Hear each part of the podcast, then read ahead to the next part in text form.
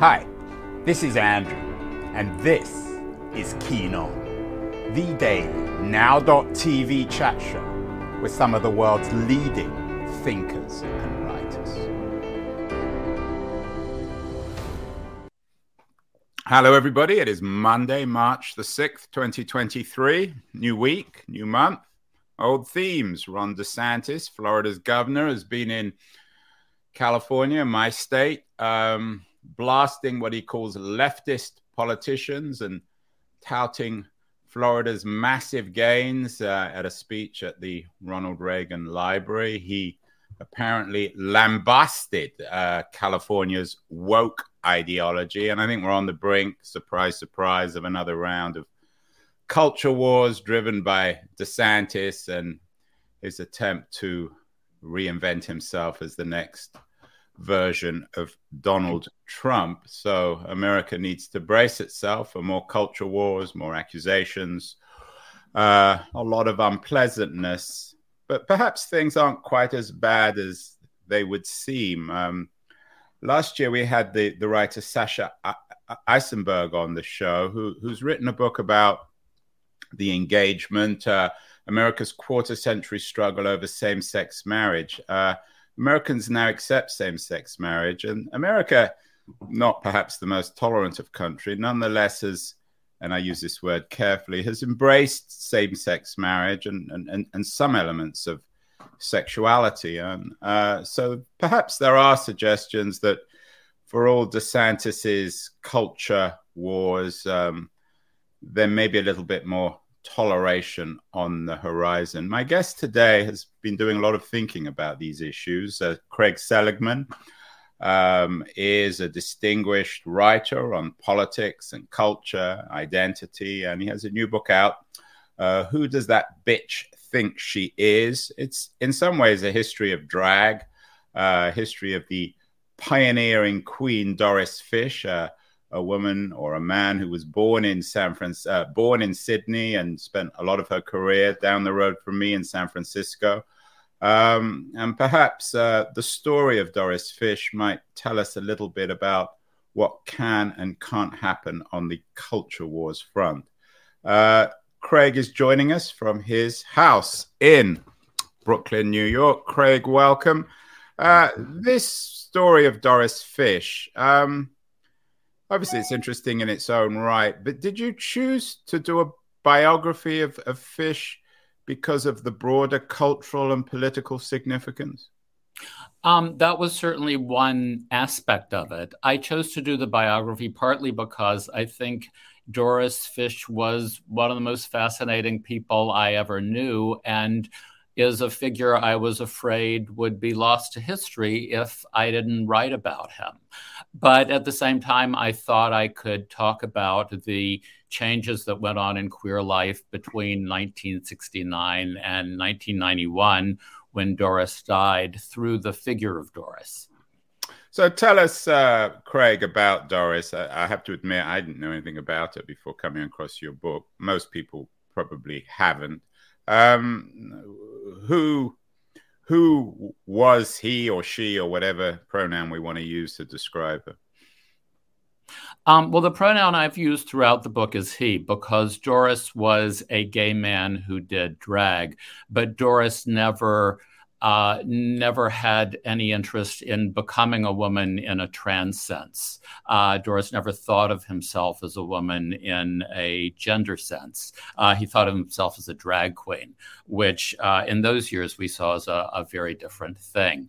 Uh, Doris was born in Sydney and first started doing drag there with a group called Sylvia and the Synthetics.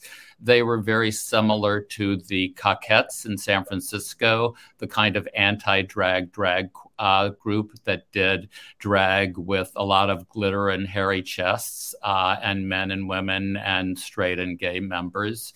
Uh, later on, he moved to San Francisco and became really one of uh, the city's uh, best known uh, professional drag queens.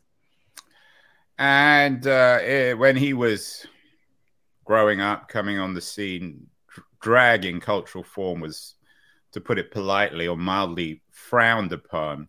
Did he help popularize it and make it more mainstream? Oh, I think there's absolutely no question about that. Uh, drag was an underground culture, even in the gay world, in the um, 60s and 70s. And by the 80s, uh, Doris was one of the people who had made it far more mainstream.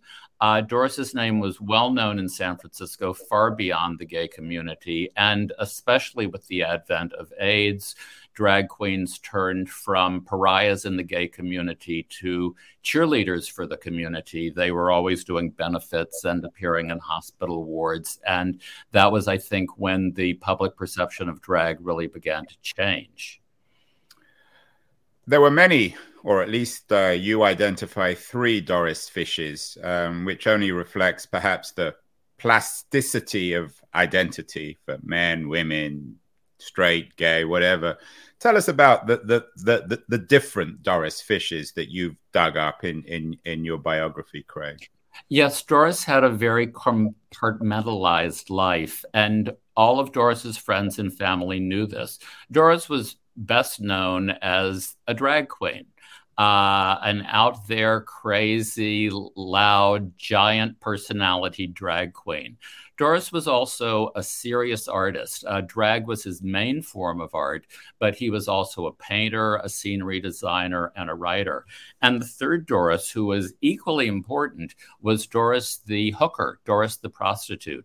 Doris made his money as a male, um, as a male sex worker for his entire life. And he was a really good looking guy who cared about his body and spent a lot of time at the gym. So, uh, so he saw himself uh, as a sex worker, never kept it a secret from uh, the public or from his family. And those three aspects, all of which centered around his gayness, informed his life. Is that triple identity? And I'm sure there are others as well. Do you think that that's typical of all of us or a, a particular type of person like Doris Fish? Attracted to dressing up and changing or inventing or reinventing gender? Uh, I don't think Doris was really reinventing gender. And I think, in fact, it's more true of Doris and people, a certain kind of person, than it is of most of us. I think that I, for example, have a more integrated personality. I don't think that I'm one person in one part of my life and one person in another part of my life. Um, of course, we all change a little when uh, with every friend we speak to, but I think the changes were more extreme in Doris's case. He was, or at least he seemed, a different person when he was a small, quiet man working on a painting and a fabulous drag queen on stage. Or I never actually experienced him as a hooker in the bedroom, but I suspect he did some of his best acting there. Did you know him? I, I did. Um, my husband, Silvana Nova, was a drag queen, a distinguished drag queen in San Francisco. That right, there's a picture of him in yeah, Doris. and they were on the same movie uh, on Vegas in Space, right? Doris made a movie called uh, Vegas in Space, in which Silvana makes a fairly cameo appearance, and that's a picture of us on the set.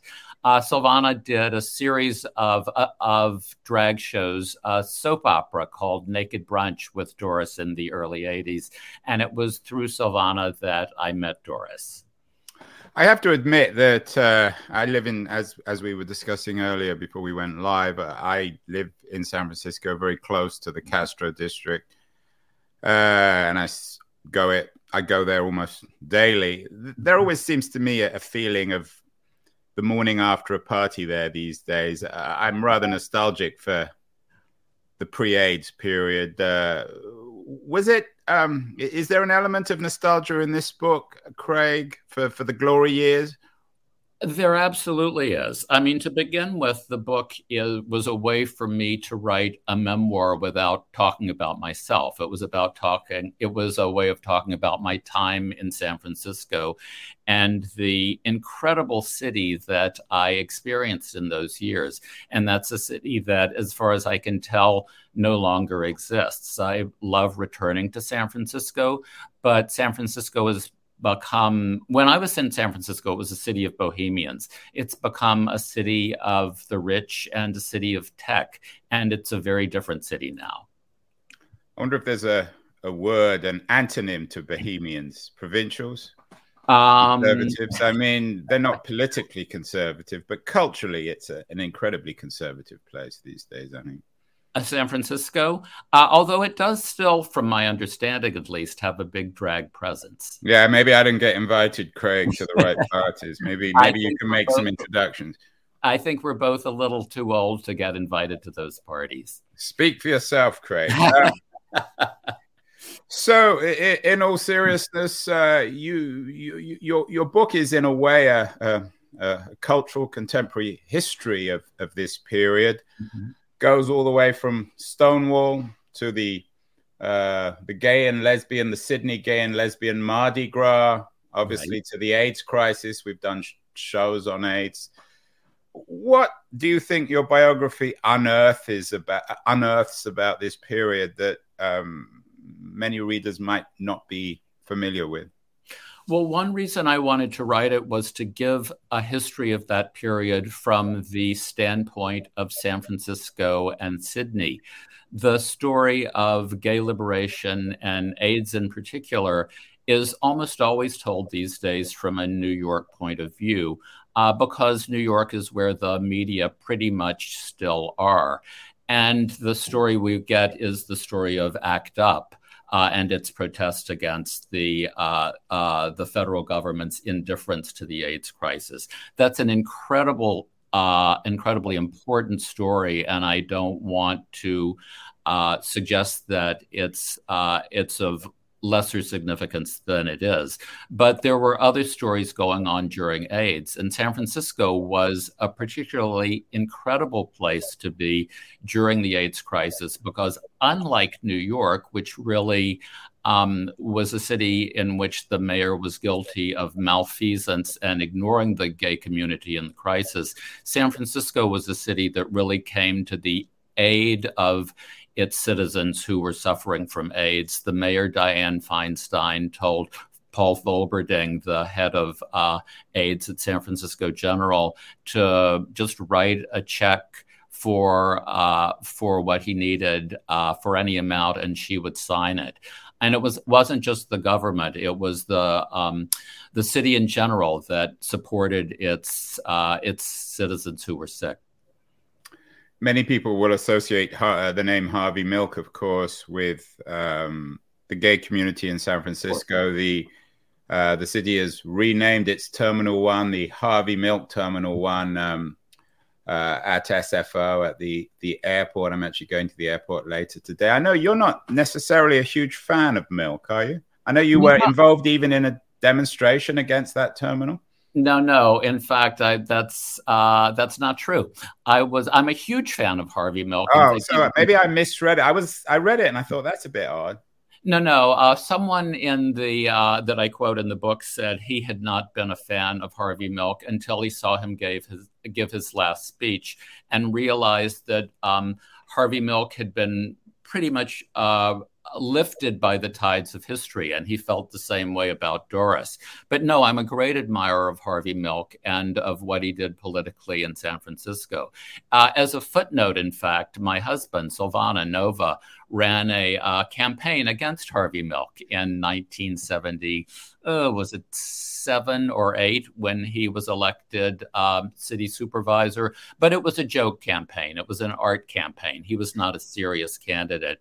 He was running as a drag queen because he and a group of his friends felt that too many politicians in those days were trying to. Um, were were setting a coat and tie image for the gay community and they wanted to remind people that there was a whole other part of the gay community who didn't wear coats and didn't wear ties and in fact didn't wear pants. They wore skirts. Yeah um, i'm not going to make any dirty jokes on that one. Uh, you're a lot of people will be familiar with your previous book sontag and Kael, a book about susan sontag and pauline Kael. You obviously know your your movie history inside out. I wonder whether, and you mentioned your husband uh, uh, Silvana. Silvana Nova, who co-starred with uh, with Doris in in um, in a movie uh, Vegas in Space. Is there something particularly? Um, many people will, of course, be familiar with Harvey Milk because of the movie about him, which was a fairly straightforward biographical movie. Mm-hmm. But is there something about cinema, given its plasticity, that lends itself to the Silvana Novas and Doris Fishes of the world? Um, that's an excellent question, and I'm not sure quite how to answer it. I think the truth is that in the second half of the 20th century, cinema was our art form. It was the form that dominated the arts and the one we all looked to, and the one that um, that we all shared in common. Everybody went to the movies. Everybody knew what was at the movies. When we wanted to have an argument at the dinner table, we argued about movies. I think that era may have passed. Uh, we uh, that era has fragmented into Marvel movies and independent movies, and it's not the binder that it once was. So I think that um, what it meant for my generation, it doesn't quite mean for the generations that have followed. Pauline Kael, in particular, was particularly damning of uh, of, of that kind of movie. Uh, but she's also uh, she she's been accused um, of homophobia. What do you think Pauline Kael would have thought of um, Doris Fish? I think Pauline would have been very amused by uh, by Doris. I have to uh, quickly um, come to Pauline's defense. I've got about 15 pages in my book explaining why those uh, accusations of homophobia were utterly untrue. Pauline was one of my closest friends, and I'm a gay man. Uh, in fact, Pauline lived in San Francisco in the 50s and hung out with a bohemian crowd that was large, uh, largely gay. Um, her friends included poets and painters who were among San Francisco's gay communities. So accusing her of uh, homophobia, I think, is. Um, is simply unfair and untrue. She never saw Vegas in Space, but she did see a few of Silvana's early drag movies and was very amused by them. Do you think, uh, Craig, if we look for too much meaning, significance, if we politicize Doris Fish, we essentially undermine her? You've noted in the book that she wasn't, or he wasn't particularly political, didn't define himself around politics.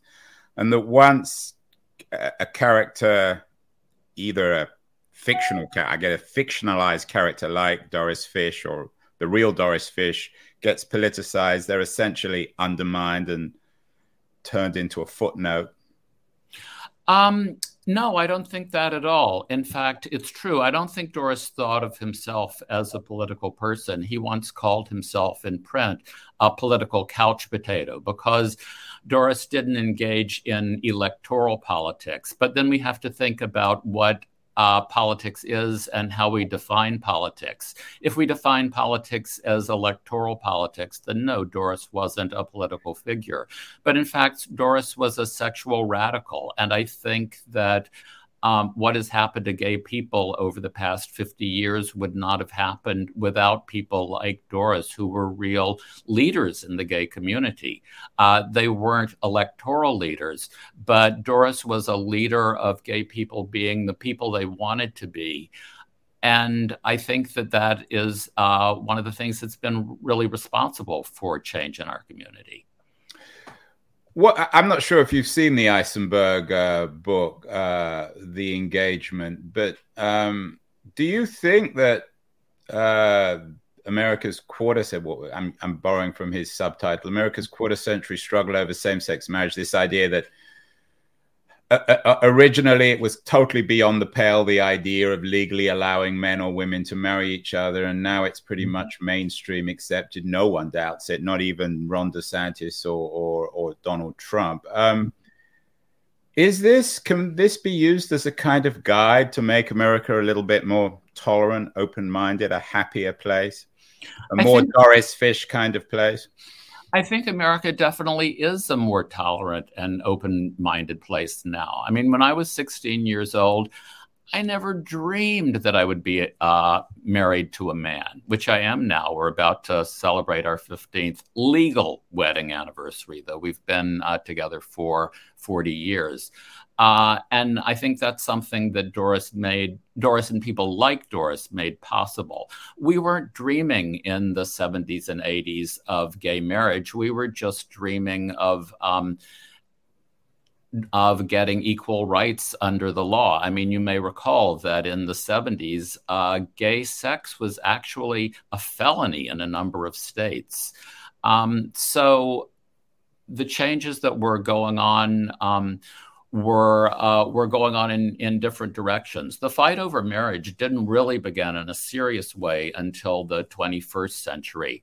Uh, even when he was running for president for uh, for his first term, Barack Obama said that he believed marriage was between uh, a man and a woman. Uh, those ideas quickly quickly shifted. And I think that was because of the fights over liberation that had come before. The issue of transgender has become a, a, political hot potato. I have to admit, I generally steer clear of it because I'm sure I would profoundly get into trouble from one community or another. Does it, it, it Craig, it, does its increasing strength, centrality, does it change anything? And, and, and what does the, the Doris Fish story tell us about that? How can it help us, all the sides, make them a little bit more understanding and tolerant of people who choose to to to to uh, to literally change their gender, as opposed to Doris who just dressed up? I think in uh, reading about Doris Fish, we learn a lot about transgender issues because of the people who were in Doris's circle. Uh, Doris uh, in San Francisco led a troupe called Sluts a Go Go. Uh, they did a lot of crazy drag shows, but they had um, five main participants. Uh, one was a straight man named Philip Ford. He appeared as a straight man. One was a cis woman named Sandell Kincaid who um, remains a cis woman, has an 18 year old son now. One was uh, a much beloved, she was then called a drag queen in San Francisco named Tippy, but we would now easily recognize her as a trans person. I don't know anyone who used masculine pronouns for her or anyone who thought of her as anything but a feminine person. Then there was Miss X, uh, an important member of the troupe. Uh, Miss X is now married with three kids, one of whom is trans. And finally, there was Doris, who was a straight out drag queen. Doris loved to dress up as a woman, but did not think of himself as a woman in any way, didn't really want to appear uh, as a woman or fool people into thinking he was a woman because that wouldn't have gotten him the attention he wanted. So I think in looking at the people that Doris performed with, we see a whole sexual spectrum, which we're much more aware of today than we were in those days. I wonder, Craig, also whether perhaps the great lesson of Doris is humor. Uh, I see all the sides these days on the uh, on the front, particularly the, the trans issue, seems so serious. I mean, obviously, it's a serious issue in its own way, but do you think that the world that you're remembering, the world of Doris Fish, the world of San Francisco in in the 70s and 80s, it was enormously humorous, as you said. You you had all sorts of mock campaigns around Harvey Milk. Um, Doris Fish was a performer, used humor centrally uh, in his act. Um, can we can we be reminded of the value of humor in life and in politics through Doris Fish? Absolutely, and I think that's partly a generational question. Uh, I feel like the generation I belong to was a taboo breaking generation uh, we were always saying things we weren't supposed to say and laughing at things we weren't supposed to laugh at. And my impression of today's uh, younger people, whom I have tremendous educa- uh, admiration for and are facing uh, problems much more serious in some ways than the ones uh, we were facing, my impression of them is often that they find it hard to laugh at things we laughed at. They're much more censorious, uh, censorious and much more serious. Uh, that's not funny is a line that I think is used a lot more today than it was in the 70s and the 80s. Yeah, and even the the title of your book, "Who Does That Bitch Think She Is," is obviously a, a humorous title. You know, and it's a really interesting subject, uh, Craig. You know that your generation was the taboo generation, and you imply earlier that gay sex could end. You could you could still end up in jail. It could certainly quote unquote ruin your life, lose your job, alienate yourself from your family, and, and so on. And yet, you had humor. This generation I'm not saying things are ideal by any way, by by any means. We know that, but jail certainly doesn't seem to uh, be an option these days. So why why is the taboo generation so much more open to humor than today's generation, which takes everything so seriously? And yet the stakes, the personal stakes, seem to be less in a way. Or am I being unfair? Um, I think things have changed for today's young people. When we got to San Francisco in the late 70s, early 80s, rents were cheap. Uh, there was no AIDS that we knew of. Uh, sex was everywhere. Fun was everywhere. You could have a job and make a little money and have a great time. Uh, today's young people come out of college with enormous student debt. They go into jobs uh, that force them to work 16 hours a day. They pay enormous rents that we couldn't have imagined in those days. Uh, I think life is a lot less fun for a lot of kids today. Uh, we could be crazy and think, oh, at some point we'll get serious and uh, about our jobs, but you really can't do that as a young person today. And so I can I'm in no position to blame them for their seriousness, but I do feel bad for them that they can't have as much fun as we did.